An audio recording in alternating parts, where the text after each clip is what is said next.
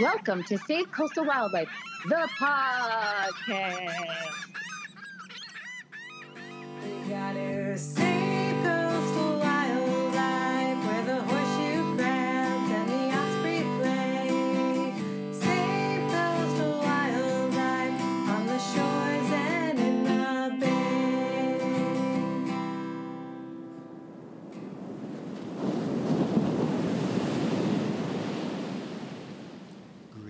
Greetings, coastal wildlife lovers. This is Jenna Reynolds, the host of Save Coastal Wildlife, the podcast. well, you know, it's been a little while since the last podcast. You probably don't recognize my voice. It's a little different, right? Well, it's been a while. In fact, it's been over a year since the last podcast. Does anybody remember what that podcast was about? Well, the previous podcast we did was way back in May 7th, 2022. I mean, that just seems like ancient history.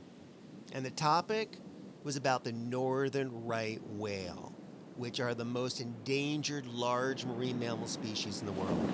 There's only about 350 of these whales left, and if nothing is done to protect the whales from getting hit by ships or getting entangled in commercial fishing gear, the northern right whale will be no more. It'll be extinct in just a few decades. Yet, here's a crazy fact about the northern right whale they can be found right here along the Jersey Shore. That's crazy. You have this endangered whale, and it can be found, not necessarily always seen, but found right here along the Jersey Shore. Here in the most urban coastline in North America, there are always a handful of these critically endangered whales that call the Jersey Shore home during the wintertime. And not just here, but up along Long Island. In fact, the entire New York Bight during the wintertime between Long Island and Cape May. They come here to feed on copepods. It's a fascinating story, and I encourage you to listen to that particular podcast episode when you get a chance. But for now, today, tonight, this morning, whenever you might be listening to this podcast, I want to talk about something else. I want to talk about me. now, you got to forgive me if I sound a little presumptuous, selfish, or egocentric. I don't mean to. I really don't. I hate talking about myself uh, with a passion. I mean, I'm Buddhist after all, and I try to banish all these self seeking and egotistic activities from myself. But I thought it might be important to chat a little bit about my journey of the mind and my body, especially in this time and place when our society finds itself talking about transgender issues. Now, you might be asking yourself, why has it taken so long between podcast episodes? I mean, we're talking over a year. Well, a lot has been going on in my personal life. For starters, I lost both my mom and my sister within a year of each other. It was really an incredibly sad time in my life. My mom died in 2021 from old age. I mean, there was a couple other things going on there, but basically, it was old age. She was 92. I wish she could have lived a little longer. I wish she could have lived to 95, but it just never happened.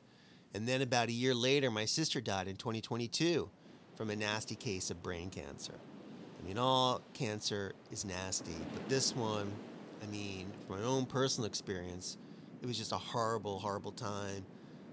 My sister couldn't move. She didn't know where she was. I mean, towards the end, she just was sitting in a bed, not knowing where she was, not knowing who she was, just watching TV. And it was just a terrible loss of life. She was so vibrant.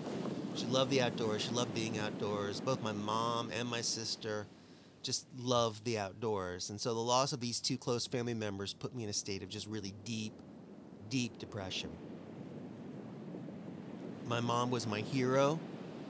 My love for nature and wildlife comes directly from my mom. She loved nature, bird watching, and gardening, and just being outdoors. My mom, she grew up on a farm in Bergen County, New Jersey. It was really one of the last farms uh, left in, in northeastern uh, Bergen County. It was called the Meadowbrook Nursery. In addition to plants and trees, they raised horses, chickens, and sheep, which my mom loved the most. She loved sheep. She had a, a little uh, pet sheep, baby sheep, that she would call Baby.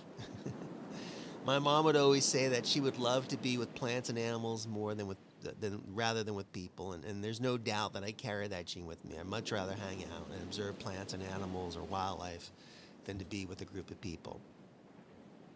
My older sister Jane, she was my best friend. She was the person that I always looked to for help and advice in my life. We were really close, and when we both had free time, we would go hiking, biking, and camping together. We would spend time outdoors together. She was the person that I would drag to New York City to see a new exhibit at the Museum of Natural History. And in turn, she would drag me to the Guggenheim Museum in the city to see a new exhibit. My sister loved the arts, but she never had the confidence to really go forward with it. She wanted to be an artist, but instead settled for a life as a librarian. And just like that, I lost my hero and my best friend within a year of each other. When I try to explain this to people, I don't think they really get it. I don't think they understand just how devastating the loss was to my life and really still is. Not a day goes by when I don't think of them both. And after the loss of my sister last year, this is when I started to re examine my own life and ask that question what is a life worth living? Only a few people knew this, and I don't think anybody in Save Coastal Wildlife knew this. But for most of my life, especially since I was a teenager, I suffered from depression and suicidal thoughts. There wasn't a day that would go by that I didn't think about doing something terrible to myself. I never did, thankfully. I never did because I love my family so much, especially my mom and my sister. And my death, I know, was going to devastate them. And I just, I couldn't deal with that. There's no way. So when they died, I couldn't think of any reason to stay alive. What am I living for? Just to pay taxes and buy things to make governments and corporations happy? Uh, that's not cool. That's there's no way to live like that. That's no thank you. I don't want to live like that. This is the state I was in. Not exactly the place you want to be in to make a podcast. As the old saying goes, depressed people don't fake depression. Depressed people don't fake depression. They fake being happy. And this is why it's so important to be kind to people because you never know what state of mind they might be in. For me, I couldn't fake being happy anymore. The good news is I started to see therapists. I started seeing therapists to get some help. But the therapists were like Goldilocks and the Three Bears, with me being Goldilocks, which is not too far off because I mean, I got some blonde hair and I'm trying to grow it long now. But the thir- first therapist I saw, first therapist I saw, that person wanted to put me on some crazy experimental drugs just on the initial visit, right? So I just was talking to this person for like a half an hour. And already this person wanted to put me on these crazy drugs that that had this long list of side effects, including one of the side effects was death. Which wait a minute, I'm trying not to do that, and one of the side effects is going to kill me. Um, so I just thought that was crazy. So I didn't take any of those drugs, and, and I soon dropped that person because I didn't want to spend the rest of my life taking drugs. I mean, I have nothing against medicine, and I just think society nowadays is too quick to give out drugs without really trying to find out what is causing the pain or the problem. How can a doctor diagnose a problem on just one visit? Uh, it's impossible. Unless the person's a super doctor, it's nearly impossible. So then I went to a second therapist. And the second therapist I saw prescribed that I should meditate, which I thought that was kind of cool, but I already was meditating several hours a day. I love to meditate. I meditate several hours a day, you know, many hours during the week, many, many, many hours during a month. And yet I'm still depressed. I love meditation, helps me to greatly live for the moment and be mindful of my surroundings. It does make me happy to a certain degree, but it wasn't helping me with my deep, lifelong depression. So then I sought out a third therapist. And this one was just right. One that specifically dealt with transgender issues. This is what I needed. I needed a therapist that dealt with transgender issues. And it did it for me. She was the therapist that was just right for me. This therapist said that I should just try to be myself for a day, a week, or a month. And this was revolutionary to me. Like, wait, I could just be myself? I could just be myself for a day, a week, a month? And I did. This past summer, I was totally myself. And guess what? All that depression, all those nasty thoughts, all disappeared.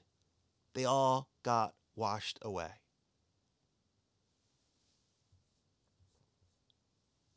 I wake up now every morning not miserable, but excited to be me.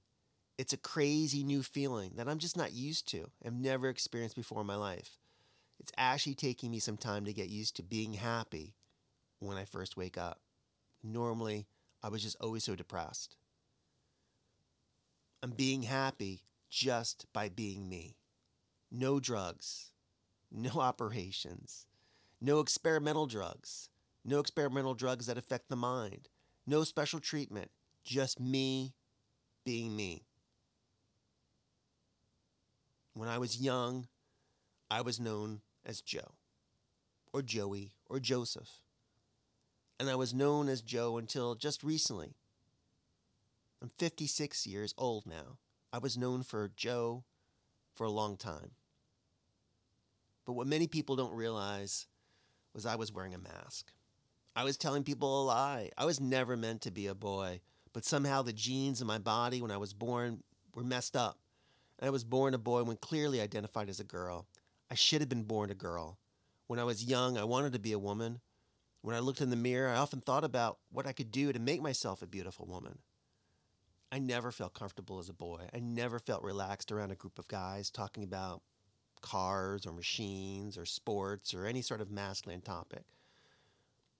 I, ne- I always wanted to be with the girls. I always just wanted to be a girl. I love femininity. I love wearing makeup. I, I love fashionable clothes.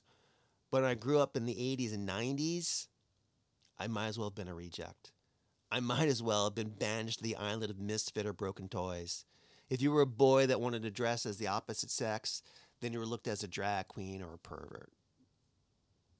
It's the usual story that you probably heard countless times. As a child, I was bullied, beaten up, ferociously teased by both guys and sometimes even girls when I tried to be feminine.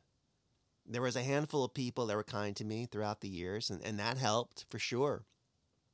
But by far, the majority of people I encountered during the 80s and 90s and up just until recently we're just mean, mean, mean people who are somehow threatened and fearful by a boy wearing a dress. It seems so silly now. Who cares about what people wear? Me wearing lipstick isn't hurting anyone, yet somehow society made me feel inferior and small. Society made me feel like a criminal at times. Most of the time, I just didn't feel like I belonged anywhere. And as a result, I was always depressed and miserable. Fortunately, between 2012 and 2016, the world changed a lot for trans awareness, trans people, at a really extraordinary pace. Trans people represented in TV and film, and not just as punchlines or jokes, as they often were in the past, but as real people with real stories, and often played by real life trans actors. And the print media and news outlets began publishing coming out stories and featuring uh, and features of prominent citizens coming out as transgender or people voicing support for trans rights. It was a 180 change. Cities and states across the country started passing laws that protected people's actions to express who they were and who they are and to be authentic. Laws at a speed that surprises me even to this day. Obviously, culture as a whole and people's long held beliefs and dogmas do not change overnight. And there are still obviously people who are fearful of trans, transgender people, or even people of color. There's still a lot of work that needs to be done. I've always said that there's no way we're going to save coastal wildlife until all people can live their lives free from hate, discrimination, and violence. Everyone just needs to be treated equal. So, this is my coming out story. I tell this story in hopes that people of all ages, but especially young people, will not have to suffer and be in pain the way I had to struggle for decades. But I know that coming out is not easy for trans people. There are trans people who don't have any kind of support from anyone in their family or immediate circle of friends. There are those who are growing up who can't see themselves as they truly are. Some say fearful and are never able to shine as their true selves. And there are those who dare to question the male dominated society they live in and paid for with their lives. This is the reality for many trans and gender nonconforming individuals around the world. This is the price of being different. This is the price for just being yourself. I can tell you, for me, I'm still afraid telling people that I'm trans or how I want to be seen. I'm still afraid of people who will not be kind, who will laugh at me or misgender me, or of all the doors that might close in my face, or the opportunities that might be taken away, all because of who I am. Will I survive? Will I finish my story? Thousands of other trans people have not been lucky enough to finish their story. Will I be another victim of a hate crime? Only time will tell, and like everything else, it's always one day at a time. But the fact that I'm here and telling my story as it starts out, and proud and open, tells me that not only have I come a long way, but so has society. And this gives me hope. It gives me hope for a kinder, gentler, more compassionate, more inclusive, and more loving future for all of us, and perhaps for all species as well, including coastal wildlife. So please meet Jenna, the new director of Save Coastal Wildlife. I'm the same as the old director of Save Coastal Wildlife. I'm the same person, just different pronouns and slightly different clothes, hopefully more fashionable clothes. And I'm happy and thrilled to be the first trans woman leader of an environmental organization in New Jersey. One of the things I'm really most happy about for Save Coastal Wildlife is that we truly accept everyone. Our diversity statement isn't just some piece of paper stuck on a wall or on some website. We actually live it. We need everyone to save coastal wildlife. We don't care who you are. We don't care what color you color your skin is or what you wear, what you believe in. We need everyone to save coastal wildlife. It's the only way we're going to do it. So until next time, which hopefully will not be that long. Be kind, be healthy, don't be afraid to be yourself, and spend more time outdoors. This is Jenna Reynolds, Director of Save Coastal Wildlife Nonprofit and host of Save Coastal Wildlife, the podcast. For more information or make a donation, please visit our website at www.savecoastalwildlife.org. That's www.savecoastalwildlife, all one word, savecoastalwildlife.org. Thanks and be well, everyone. You have been listening to Save Coastal Wildlife, the podcast. More information about Save Coastal Wildlife and our citizen scientists and volunteer activities, including monitoring horseshoe crabs and seals to beach cleanups and monitoring the beach for microplastics, can be found at our website, www.savecoastalwildlife.org. If you enjoyed the show, please like and subscribe to the podcast. Also, please share the podcast on social media and tell your family and friends about it. If you would like to support Save Coastal Wildlife, please go to our website and click on the donate button at savecoastalwildlife.org.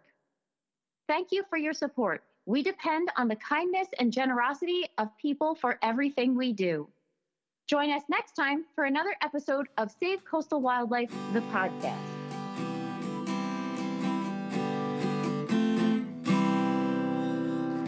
Cleaning up the beach, the fish swim by. Look at all the birds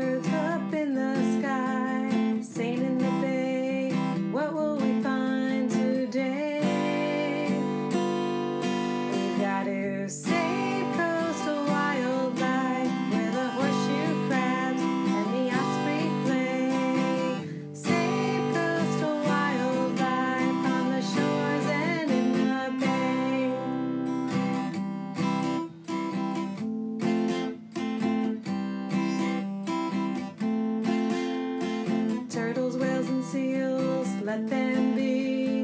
We all must learn to protect the sea. Keep the waters clean, it's up to